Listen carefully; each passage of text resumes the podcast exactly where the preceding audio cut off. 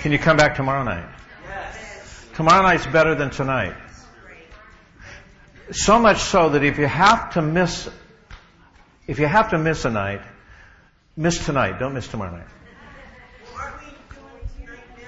Yeah, tonight's right now. But miss tonight if you if you if it's a difference between the new. You're you're doing great. Just sit there and. Is anybody in here tonight? Uh, and by the way, t- uh, tomorrow, uh, tell your friends that they need to be here because I want to get them praying. Bring your friends.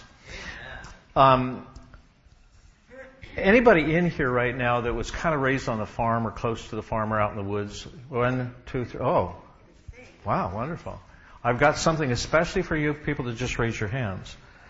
Because uh, I'm kind of a farm kid, more or less. This is a letter from a farm kid to mom and dad. Uh, this particular farm kid, by the way, was stationed at the San Diego Marine Corps Recruiting Center. Write simply, Dear Mom and Pa, I am, well, I am well, hope you are. Tell Brother Walt, and you can laugh at this, by the way, because I think it's funny. Tell Brother Walt and Elmer, the Marine Corps beats working for Old Man Mitch by a mile.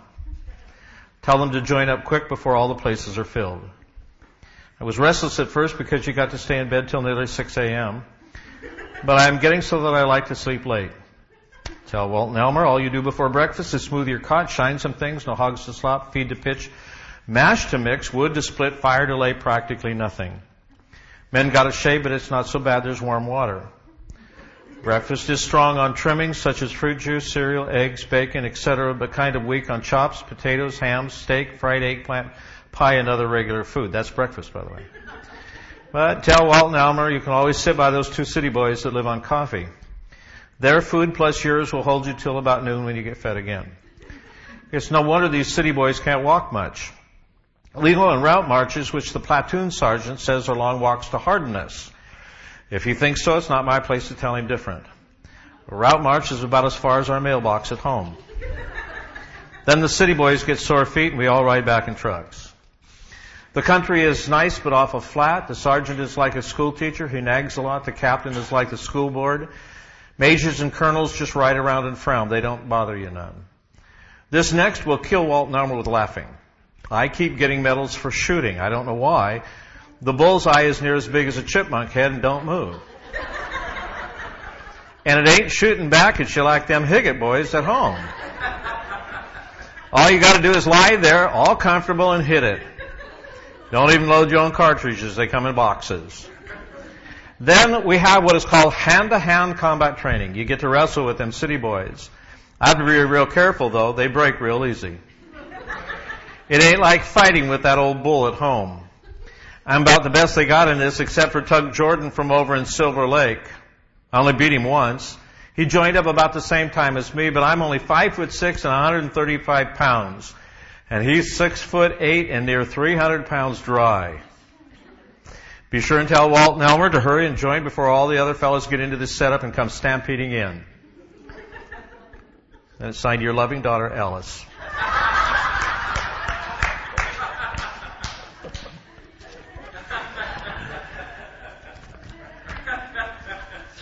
perchance that you can't make it tomorrow night, and I really hope you do, because I really want to hit some things hard. Part of the way that I'm doing things today is it takes time to get kind of loosened up before a group of people a little bit. There's always questions. Uh, questions just a few moments ago about the Sabbath. Questions about the Trinity. Questions about this. Questions about that. The, your pastor has been appointed by the Lord to answer those questions. What I'm here to do is not answer questions as much as I'm here to inspire you to do what the Bible already says to do. By telling you that if you're having trouble praying, everybody does. By sharing with you, there's no excuse for not doing it. But not to lay guilt on you, but to say, okay, you have trouble, here's what we need to do. In fact, I really wish this building right now was packed like it was this morning because, you know, the entire body needs to hear that we don't have an option. We are not going to be strong in spirit. We will not overcome correctly in the days ahead, meaning simply, when we don't overcome, there's going to be more worry, more anxiety, more depression, more discouragement, and more time your pastor's going to have to spend counseling people, of which an awful lot of it wouldn't be necessary if we spent time alone with God. Fair enough? Here's what I want to do tomorrow night. Follow me very carefully. In developing relationships, and by the way, I'm not trying to minimize the Ten Commandments by saying this, but when Jesus was here 2,000 years ago, he basically said, he didn't basically, he said it this way, all the law and all the prophets can be condensed into how many commands? Just two. Now, the only reason I'm saying this is simply because of this. Those two commandments are relational. The law is about relationship. First with God, and second with other people. Now, I want to talk about both of them. I need a good, powerful, strong relationship with God that is not existential. I need a relationship with God that's not just in my mind. I need a relationship with God the way He says it needs to come together. And that's prayer. So if you would examine with me then, numbers of what we call elements of prayer. And the point, at least one of the points that I'm trying to make now in this relationship is this, and that is that there's more than one element of prayer, which is petition. There's more than one element. Do I have a right to ask God for things? No question. All right. Does anybody believe that God heals people? Yes. Why do we see almost no healings in America today?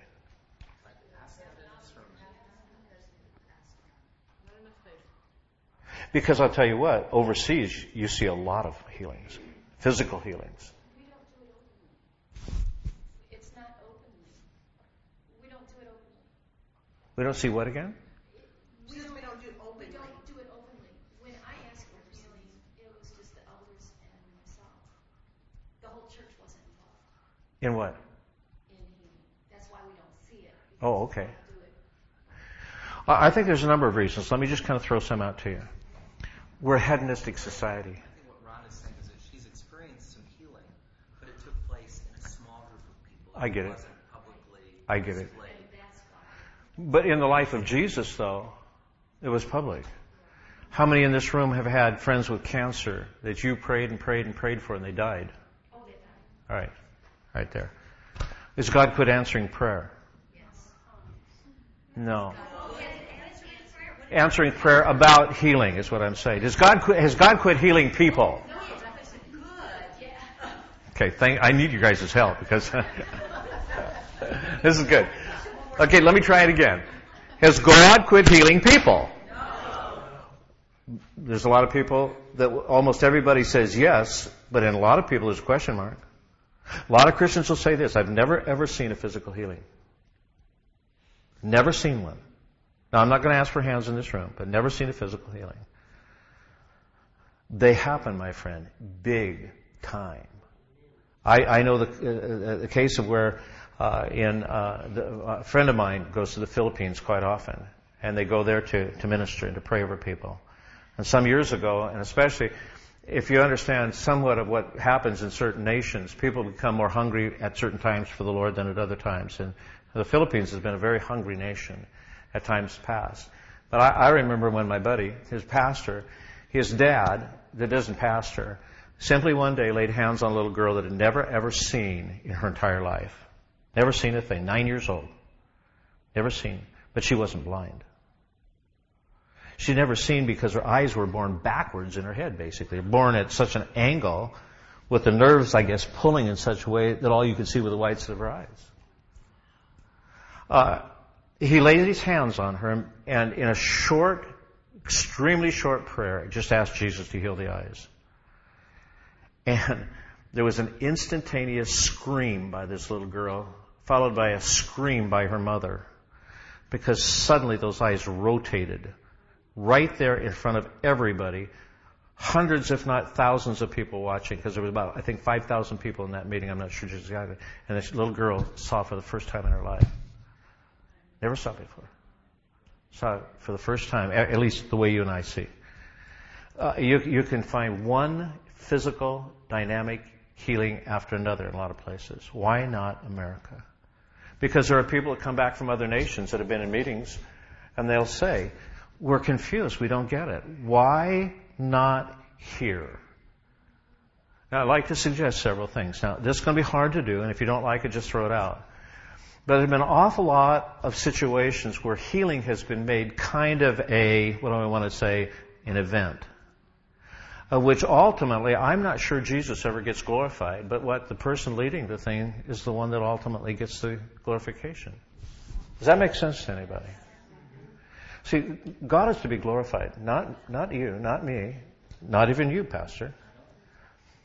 God is to be. That's hard though, I, I would say. You know, because people get, actually get healed in my meetings. A lot of people get healed. And I seldom ever mention what I just mentioned. You say, how do they get a lot? Most, awful lot of it is just the emotional healing. But they'll come back and I'll hear things years later. I'll come back and somebody say, I, you know, my, you prayed over my daughter and she was, she was healed of this. Or, and sometimes physical things and so forth. I, I don't talk about it. I don't even want to talk about it. Because all of a sudden it becomes the element of attention.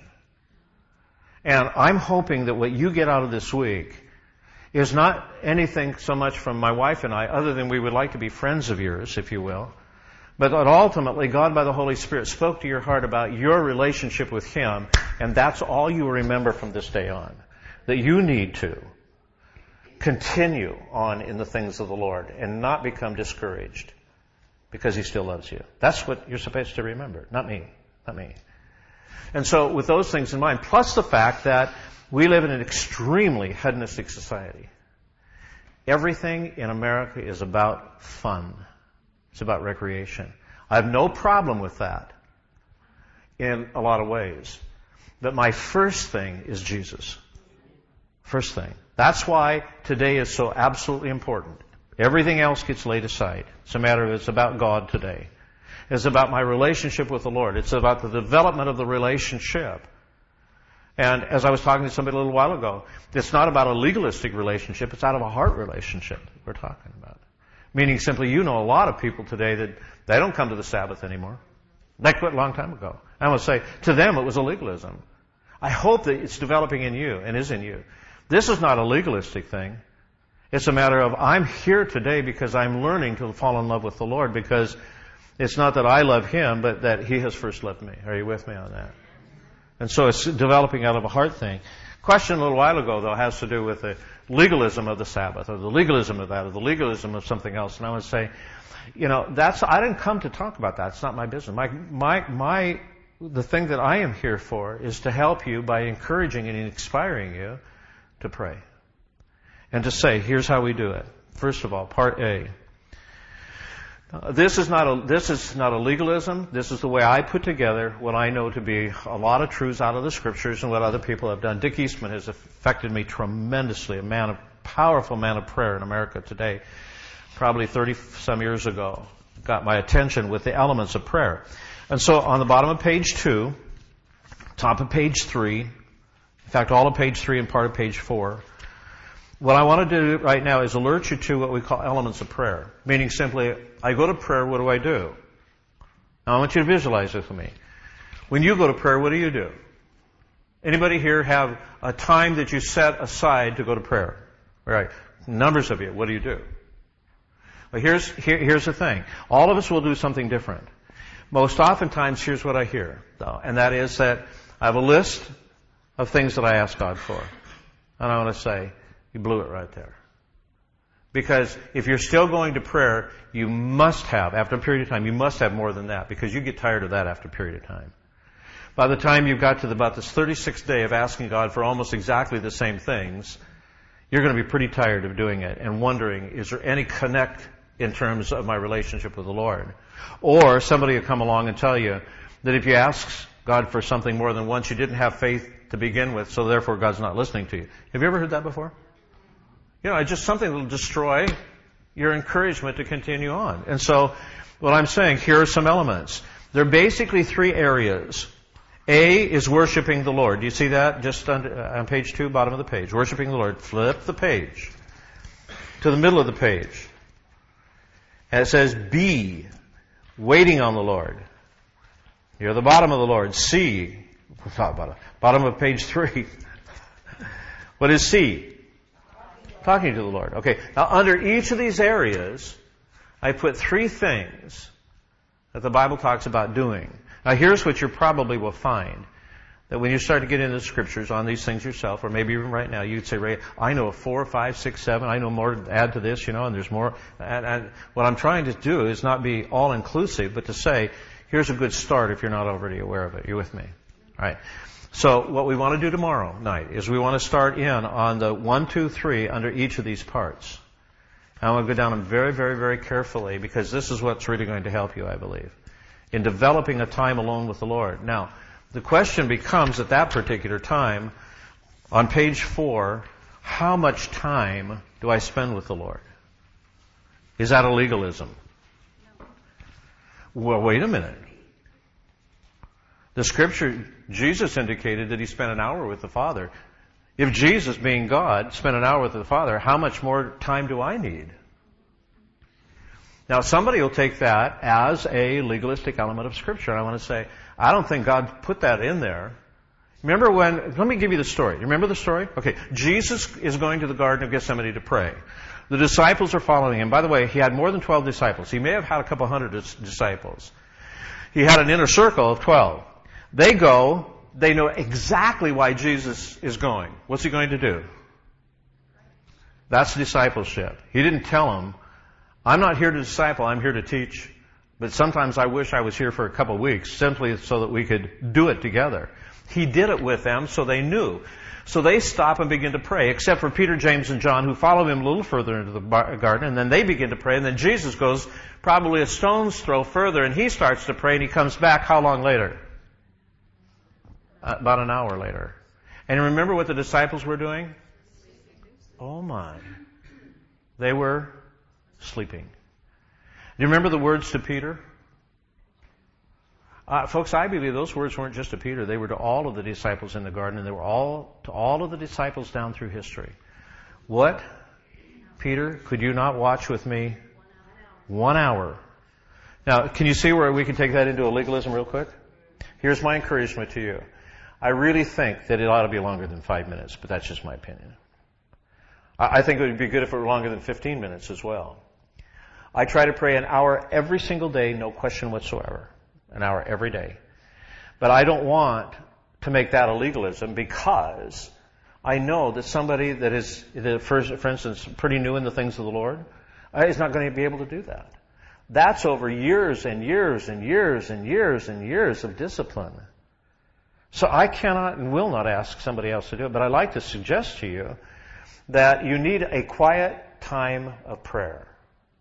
Because that's modeled by Jesus. Is that fair enough? I'd like to suggest longer than five minutes. Here's why. When I come home from an extensive trip that Linda has not been with me, if I say to Linda, you know, because sometimes I come shooting in and it's a matter of I've got 48 hours or less, 36 hours before I have to catch a plane and leave again. If I were to say to Linda, I've got five minutes for you right now before I have to get ready for the next meeting, my wife is gracious enough to say, I understand, and should let me go. But if that becomes a consistent pattern, it will rip our marriage apart in a short period of time. Because our marriage is based on relationship. And now I'm talking about this relationship. Somebody will say, it's not about qu- quantity. I want to say, it, with my wife, it's about quantity. Not just quality, but she's saying, I want your time. And I believe that's important as well. So don't let the enemy just say, well, it's about quality and I can pray a good five minutes and get it all done. That's ludicrous. Because I can't follow the Holy Spirit in praying. I can't just sit and enjoy Him. Part of my prayer time is just sitting in the presence of the Lord. Or meditating, trying to figure out, you know, not transcendental meditation where you're letting your mind go blank. That's, that's, that'll get you in trouble. But have you ever come across a verse of scripture that you're going, I don't have the foggiest idea what he's saying here? You know, most of the scripture for me. Uh, just a minute. And so the Bible gives us the opportunity to do what? Meditate. And here's something beautiful about this too. It's a matter of Father. This is a great time to pray. Lord, I don't understand at all what this verse of scripture means. And just talk to him about it. How many have done that and maybe six months later you get an answer and you really have to kind of, not kind of so much, but you have to do this. I, I don't believe that that answer just arbitrarily came. Father, I really believe that that was an answer to a prayer I prayed six months ago to know what this meant. How many have ever had that happen? Do you know what that'll do to you? That will endear you just that much more to the Father. And that's what this is all about. It's an endearing process. Let me read you something.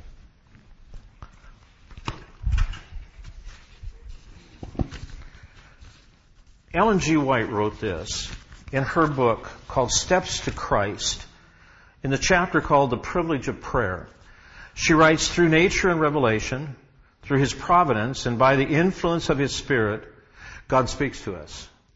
But these are not enough. We need also to pour out our hearts to Him. Do you see what I said a little while ago about that? In order to have spiritual life and energy, we must have actual intercourse with our Heavenly Father. Our minds may be drawn out toward Him. We may meditate upon His works, His mercy, His blessings, but this is not in the fullest sense communing with Him. In order to, to commune with God, we must have something to say to Him concerning our actual life. That's pretty powerful stuff. Prayer is the opening of the heart of God as to a friend.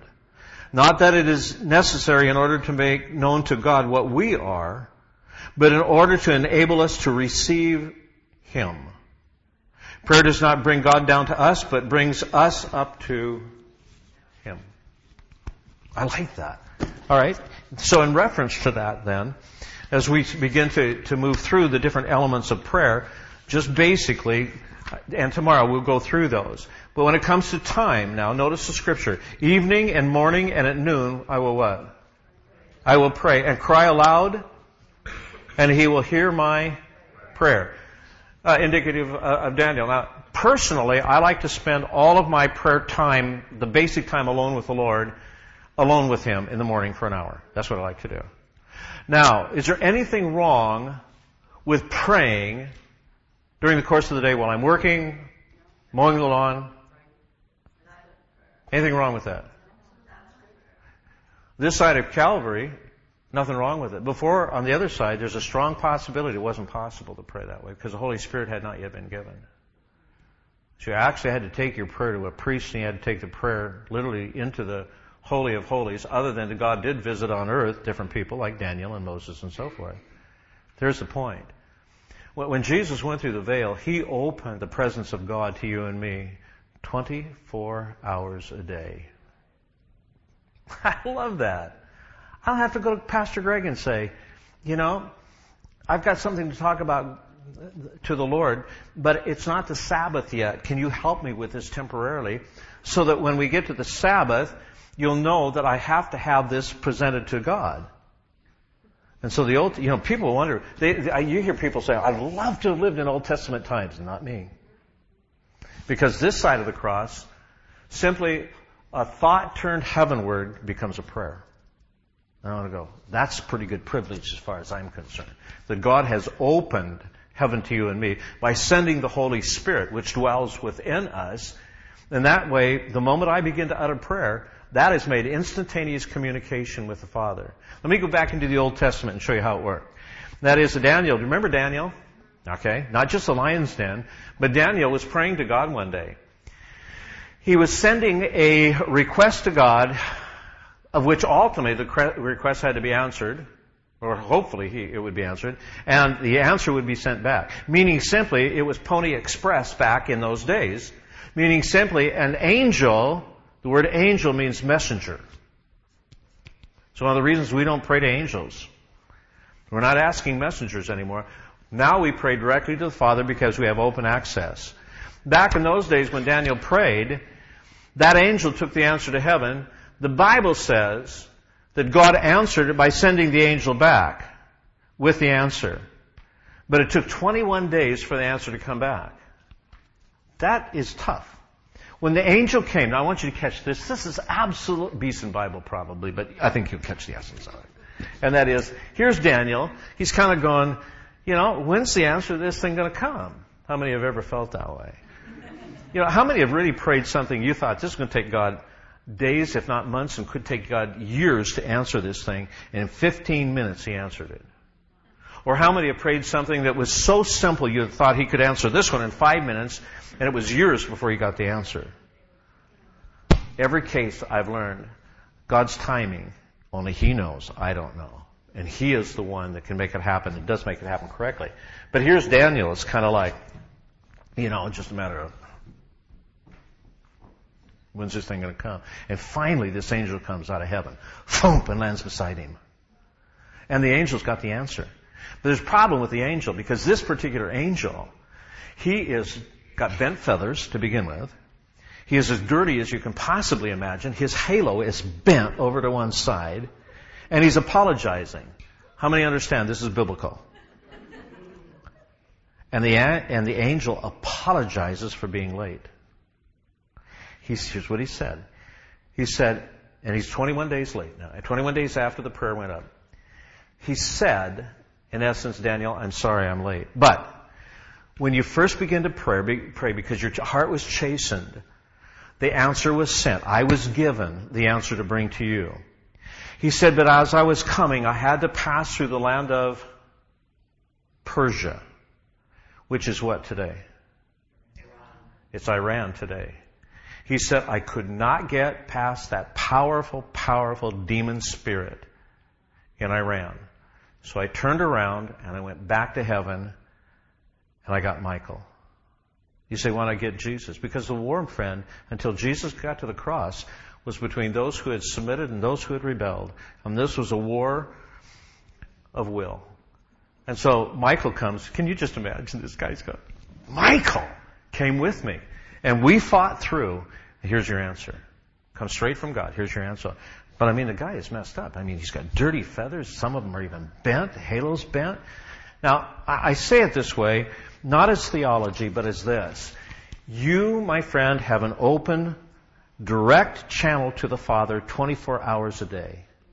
And we need to take advantage of that. But I'd like to suggest being alone with the Father is a primary element.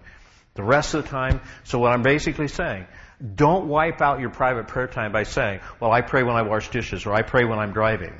Folks, listen, if you drive a California freeway, you had better pray. All right. A time of prayer. Anytime. Anytime.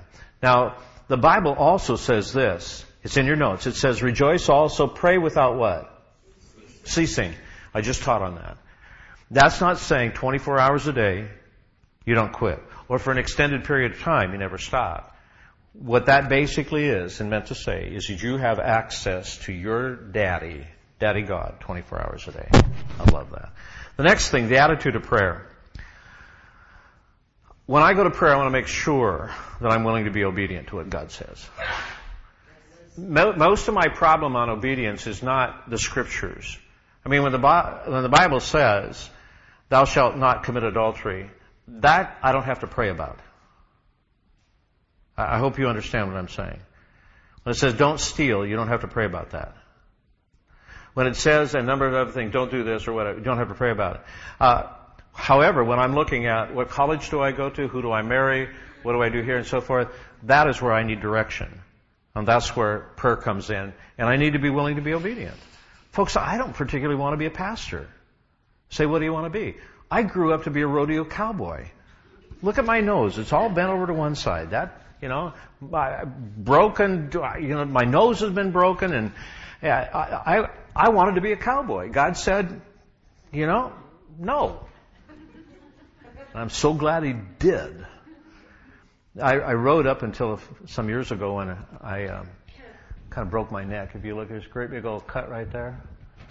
And uh, the saddle broke and I hit the ground about oh, so hard, and it broke my neck. Basically, but what it did is it shoved two uh, discs into my spinal cord, and so they had to do that. I'm trying to say this, man, I love it. The, the world is full of so many wonderful things to do. But if I'm going to have a relationship with my dad, he knows the direction I need to take, and I'm not going to argue with him to the best of my ability. So I need to be humble in his presence. I think, Pastor, you quoted this. If my people are who are called by my name will do something, what are they doing? Okay, follow me on this. What's the problem he's identifying? Right. Uh, God is saying, hey, I, I, want, I, want, you to make sure over here that you understand that you can get in big, deep trouble because you're arrogant. Now, th- th- this part of the teaching, follow me real carefully on this. When I, was introduced to, discovered some of the truths out of Genesis chapter 3 uh, a number of years ago. If somebody would have said, Ray, do you understand that there are two basic and primary problems that the human race is in because of Adam? I, I would have said, yes, I understand that there's fear over here and I understand that there's pride over here. Now, if somebody would have said, Ray, how are you doing over here? I would have said this. I'd have said, you know, I really thank God for the work of His work in my life because by the way of the Scriptures and by the way of His Holy Spirit, I, have really moved way away from an awful lot of the stuff over here and uh, way away from the strongholds as well. Uh, more work to be done? Huge amount of work probably when you get to it. Now, I'm not trying to be facetious here. This is no joke. I'm just trying to, I just want to present it. If they had said, now, right, how are you doing over here with pride? I would have said, and all, in all sincerity, I don't have any problems with pride. You say, why would you say that? How many can understand this? There came a point in your life where there was just an element of brokenness that began to take place. You just, it's kind of like all out to Jesus. Where you at? One, two, three, four, five, six, yeah. When that happened, that took a great deal of humility in me. And I thought that that was the ultimate end to arrogance. And then comes the Holy Spirit, which, however you want to interpret it, it's the Spirit of Jesus. I don't, I don't, it's a matter of God working in us, both to will and to do of His good pleasure. And, and, and here's the way it began, basically, and that is, son, do you realize you have an opinion on every subject? And I'm going, yeah, that's arrogance.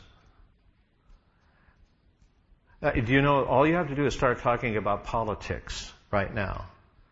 And there are people that will not let you have even a moment because they think they know everything about what's going on in government today.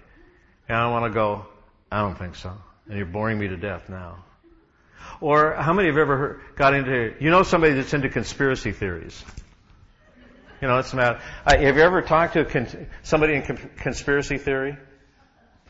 They know more than everybody else because of what reason? Somebody else has been deceived and I know the truth and you don't know the truth and you ought to get a hold of what I know about Bigfoot or Area 51, or flying saucers, or, and you know, some of these I think are fun to look at. But I'll tell you what, there are people that are dead serious along this line, and the arrogance just turns you off. How many has somebody politically minded and it's arrogant? Well, what about this? It gets down to religion every once in a while. And you can't even begin to talk to them because they have the truth and nobody else has the truth. I remember Dick Eastman saying one time there was about 736 different denominations that he had found in America. And he said seven of them proclaimed that they were the only ones that had the truth. And then he added, I've got news for six of them.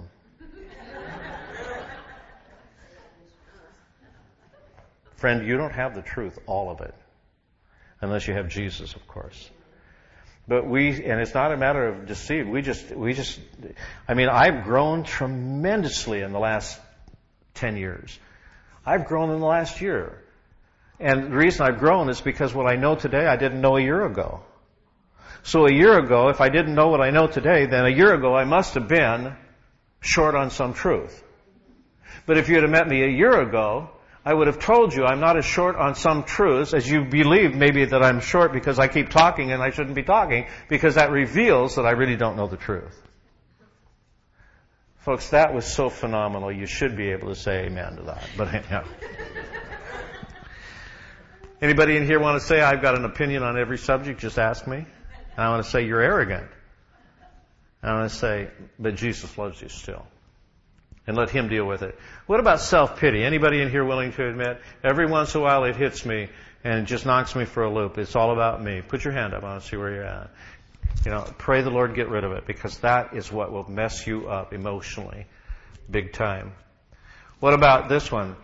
Not my fault. I mean, I actually thought that way, you know. The reason I'm an idiot is because my mother was an idiot. Or my father was an idiot.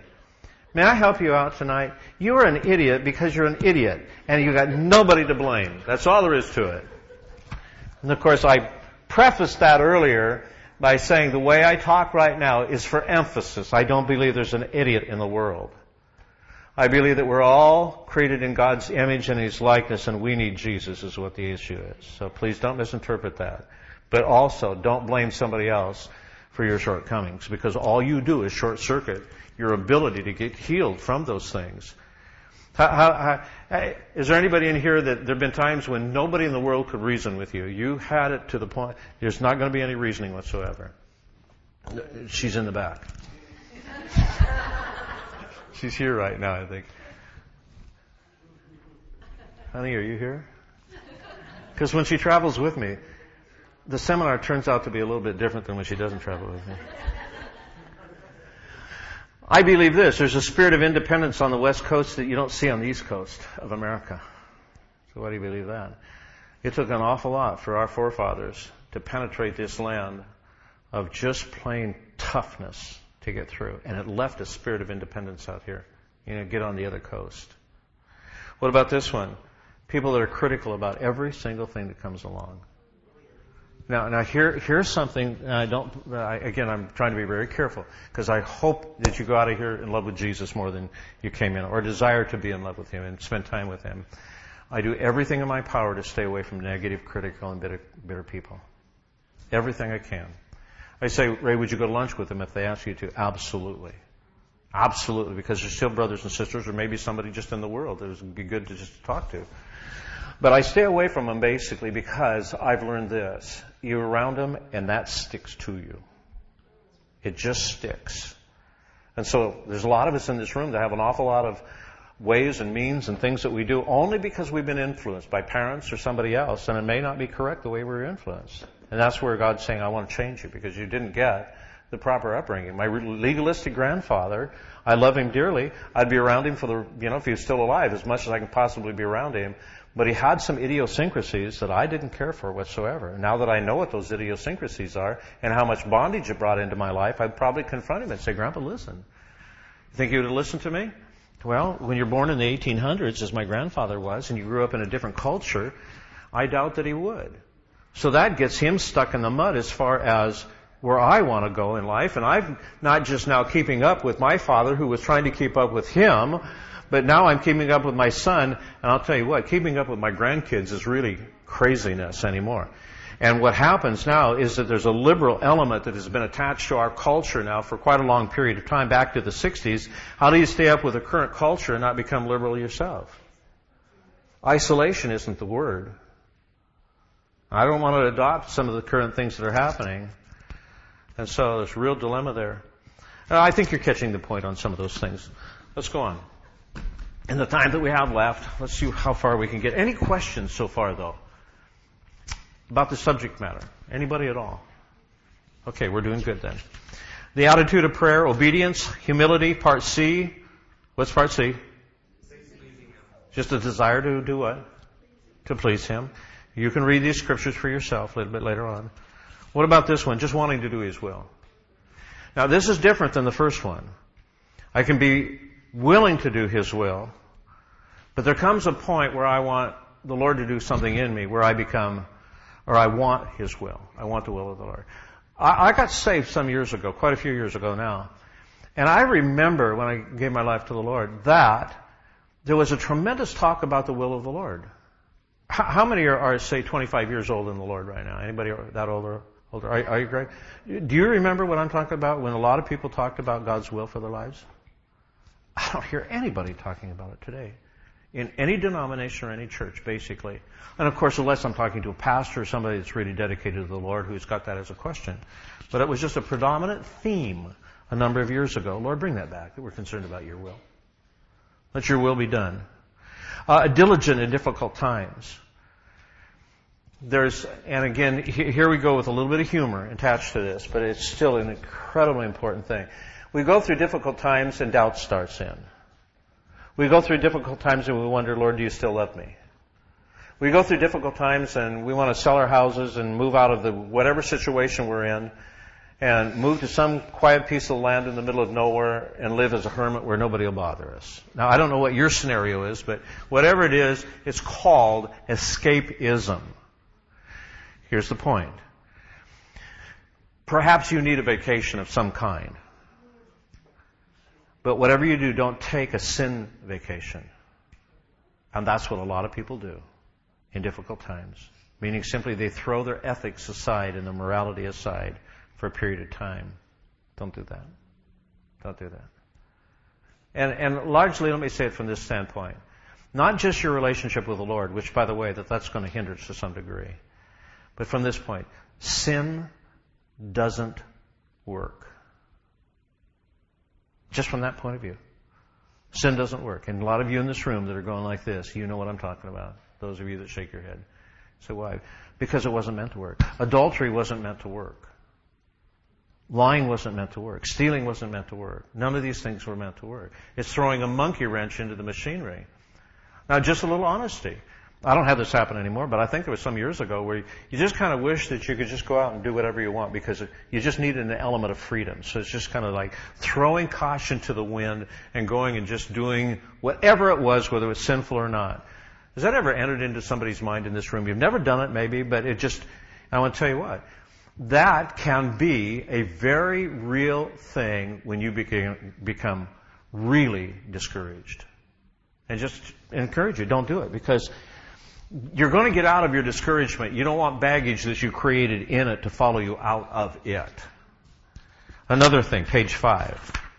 And that is, the top of the page, we've got difficult times. Do not keep silent, O God of my praise. Bottom of page four, actually. For the mouth of the wicked and the mouth of the deceitful have opened against me.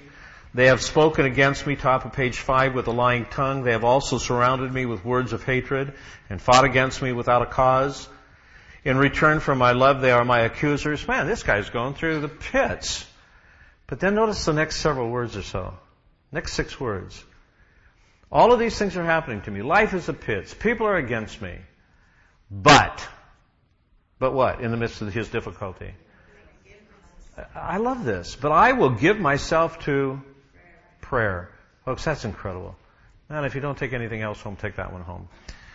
Prayer's need for Jesus. I really, really, really, really, really, really, really want to spend a little time, wish to have it right now, to emphasize Jesus. We need Jesus. Let me say it again. We need Jesus. Uh, we don't need him only as a historical figure. We don't need him simply because of the cross only. We need him in the here and in the now. We need Jesus.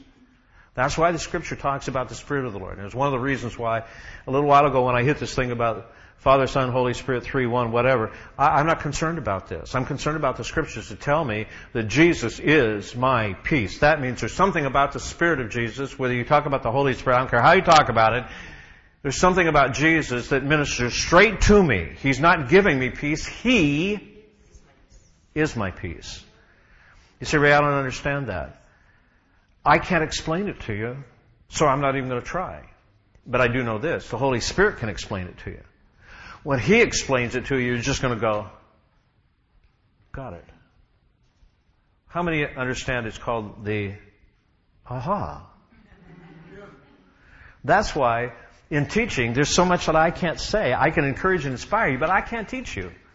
It's like I can't teach you to ride a horse necessarily. I can't teach you to swim, two things I love to do. Because in riding a horse and in swimming, first of all, you got to get on the horse or you have to get in the water and you learn it no other way but doing it. And this is where the Holy Spirit comes in. So only the Holy Spirit can really teach us to do, to pray. So I need Jesus for salvation. There is, there is salvation, there, nor is there salvation in any other. For there is no other name under heaven given among men whereby we must be saved. Here's what we're up against in America. It's kind of an inclusivism, meaning simply that all, and not, not a theological statement inclusive, but inclusivism in terms of how to get to the Father, and that is that Jesus is not the only way, is what's being taught. That Muhammad ought to be a way, Confucius ought to be a way, and so forth. How many understand what I'm saying? That the world is saying there's got to be a lot of different ways. Here, here's why it won't work. Muhammad is not seated at the right hand of the Father. Jesus is. Do you know what I get for saying that? I'm racist, I'm prejudiced, I'm bigoted, and I'm biased. I'm short-minded and unloving. But I didn't say it. I simply said what the Word says. There's no other name under heaven given among men. So here again, I won't argue with somebody over it. I'll simply say, and I'm not talking about you folks, I'm talking about people in the world. I'm not going to argue with them over it because it's useless to do so. I'm simply going to say, I didn't derive the scriptures. I participate in them because they work. And this is what they say. The second is petition. I need Jesus. He said, if you abide in me and my words abide in you, you will ask what you desire and it will be done for you. Now, here's what I've run across twice, at least, in terms of two mothers that have come to me and said, independent of each other, both of them said this. Teenage sons that are not today serving the Lord, and here's why. They prayed, they asked God for something, they didn't get it, and so they concluded that He wasn't worth serving. Everybody get that? Uh, here's a problem, and that is the boys don't have a right to an answer unless they're in Jesus. The, the world doesn't have a right to ask God for anything unless it's in Jesus. He, Jesus said again, if you abide in me and my words abide in you, then you will ask. Then you'll ask. And so it's all predicated upon Jesus again for power. And Jesus came and spoke to them, number part C. All authority has been given to me in heaven and on earth. And so if I cast out a demon, the only way I'm going to cast it out is by the authority that's found in, in Jesus. Part D, for strength. I am the vine, you are the branches. There are times in my life in the past, anyhow, before I understood some spiritual truths, in, which I, felt like I just couldn't go on. You know, why bother? Just, I no. Today that doesn't work. If I know I'm doing the will of God and I don't have any strength, I know the strength is available to me. All I need to do is draw it. Where am I going to draw it from is the point. Jesus. And Pastor, I, I don't know if this is appropriate or not to refer directly to you, talk to you in a sermon like this, but we as pastors need a tremendous amount of strength in this day and age. We need to draw a Pastor, from Jesus. But I, I want to, I, I, want, I want to refer to your pastor right now by saying, not only does he need to do this, but you need to be praying for him and his family basically every single day. He needs to be constantly, ever on your prayer list. One of the reasons for that and this isn't to scare your church or to scare him.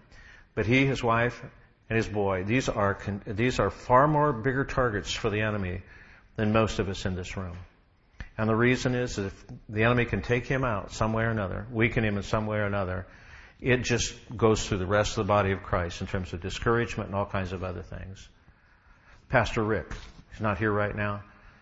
Uh, I just, I, I don't know that I can be more sincere about this. And that is, please, I beg you, I absolutely beg you, pray for these men and their families. Pray for them. And then for vision, show me your ways, O Lord, part E. Teach me your paths. For boldness, let us therefore come how before the throne? Boldly. Now that doesn't mean brashly. Uh, it doesn't mean with an element of arrogance. It means knowing that I have a legal right to come before the Father based on what Jesus did, not who I am other than I'm a child of God. And then the last one, for the Holy Spirit's help.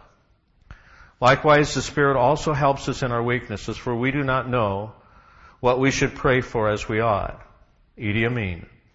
But the Spirit Himself makes intercession for us with groanings which be, cannot be uttered.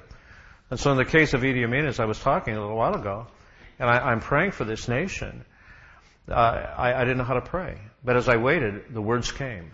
Six weeks later, Idi Amin was out of power. You say, Ray, did you cast him out of power? Let me be very, very careful with that. I do believe in the army of God. And I believe that God doesn't use single soldiers so much as He uses battalions of people.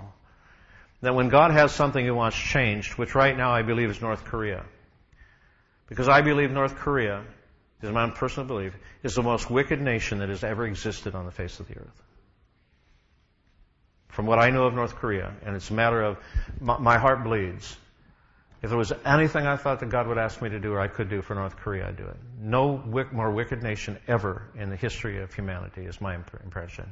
Do you know in North Korea right now, if you don't worship Kim Jong Il as God, then you're in trouble. Because He is manifested God.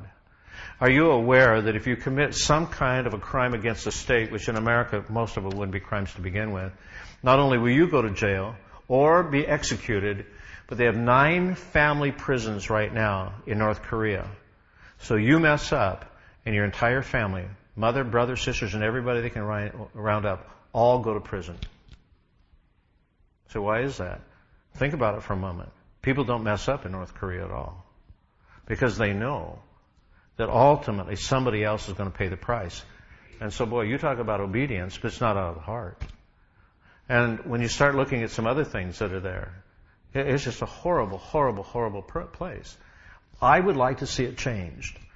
If there's a possibility, I know this is heavy theology, a possibility that Christians could be used to the Lord to change that, because I believe prayer changes things, then I want to discover what that's all about. I want to see that nation changed. I want to see that nation changed. And so, Lord, I don't know, but I want to see it change. I don't know. Prayer's mission. Already led into it. To do what? Change things. How many of you say, I've been changed radically in the last several years of my serving the Lord. The Holy Spirit has just been on my case again and again in a wonderful way, and I've changed. And I would say wonderful. But change largely is to glorify God. It's also part B to receive the mind of God. And then thirdly, to bring unity to Christ's body. You folks in this room have probably one of the most uh, significant and wonderful compliments given to you as a body that I've heard in a long time.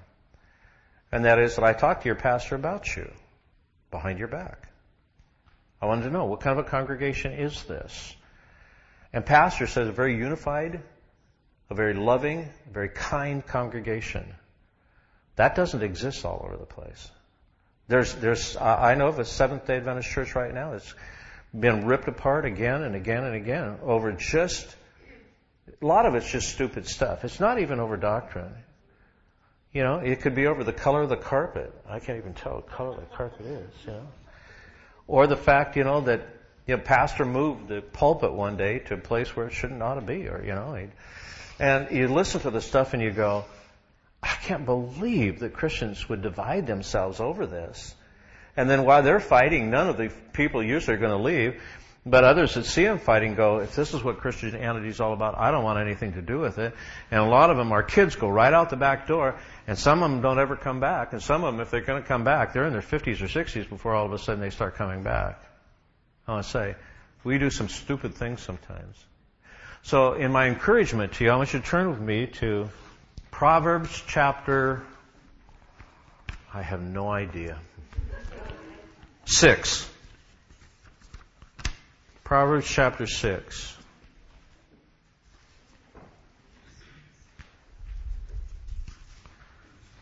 And verse 16. Proverbs 6, 16. Hard verse of scripture, but I'm going to read it anyhow. Talks about seven things that God hates. And one of them is a kind of person. You say, well, God loves everybody.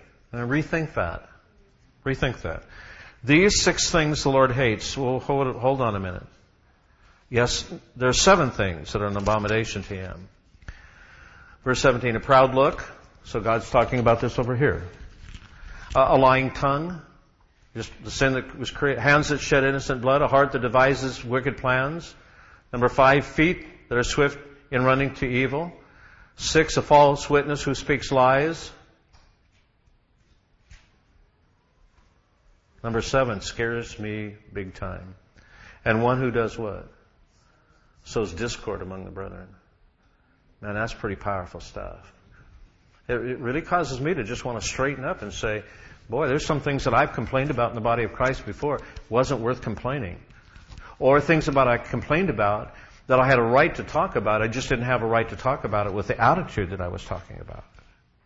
Because it was important that the subject came up. Proverbs chapter 6, beginning with verse 16. Proverbs 6:16. and then when we get to verse 19, last part of the verse, it says, "And one who sows discord among the brethren." You say, Ray, that's a little sharp. No, folks, it's the word. It's the word. Going a little bit further, here we go. Also, part D, bottom of page 5, that God would send laborers into his work. Part E, the people will be saved. I know that's a little different for some of you in this church, but awful, I think quite a big move today within the Seventh-day Adventist Church. to kind of move back into a, the element of evangelism. Part F, personal, for personal spiritual growth. I love this. Show me your ways, O Lord. How many in the room understand or have been praying the scriptures? I love to pray the scriptures. In fact, I wrote a book on it. One of the first scriptures I learned to pray was Psalm 55 verse 10. Here's what it says. Create in me what? Clean heart. And do what? Renew a right spirit in me. I love this one. And take not your Holy Spirit from me. And so you'll find the book in the back there. It's called Create in Me a Clean Heart. it's a Thomas Nelson publication. But it's one of those things where I'm saying, Lord, change me. I don't have the ability to change myself often. Change me. I'm my own worst enemy half the time. Or how many understand this? And of course, I'm overemphasizing some things right now for to make a point. But um, let me say it this way: the harder I try to be good, sometimes the worse I get. Yeah. Hang with it. It's not about how well you do by yourself. It's how well you do when Jesus is in you. And what I'm finding today is that there's times when I'm tempted to say something because I am so angry. And all of a sudden I feel just the Holy Spirit just kind of calming me down. I just sense that this is coming from the Lord. Because it didn't happen this way before. And it's a matter of God just settling me down and basically saying, and I'm not hearing anything, but it's a matter of hearing it in my spirit, and that is, Ray, it's not worth it. Just don't bother. And it's not worth it, son, from the standpoint of you'll simply hurt somebody else in the process. I have somebody right now that's hurt me so bad.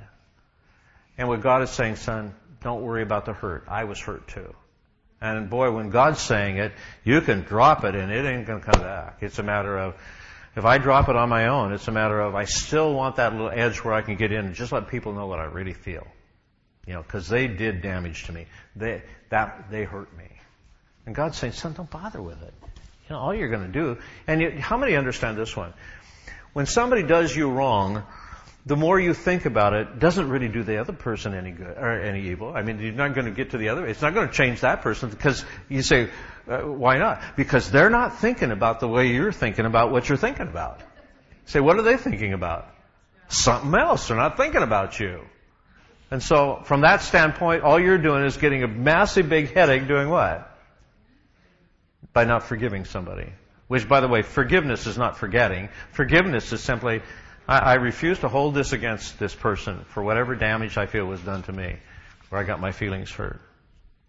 How many are still with me? Because I don't know where I'm at. Bottom of page six, number nine. Can you stay with me a little bit longer? Are we all right? Okay, why don't you just stand right now? and wiggle.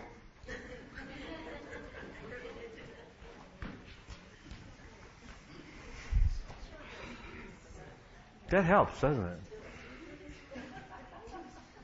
Okay, then be seated, please. When teachings do go this long, if you have to move, absolutely have to move, don't worry about it. It's not going to bother me at all. Just don't slam doors and stomp out and things like that. Okay. okay, hindrances and problems in prayer. This, this kind of teaching, when I began to learn it personally, helped me a great deal. Because sometimes in Christianity, there's a temptation to believe that anybody that has been able to focus on or discipline themselves or become proficient in some area of overcoming, they don't have this particular problem, they have a good prayer life, they have good marriage and all these things, then, you know, there must be something very special about them. Or they've never ever gone through bad things. My research shows a lot different. Big time different.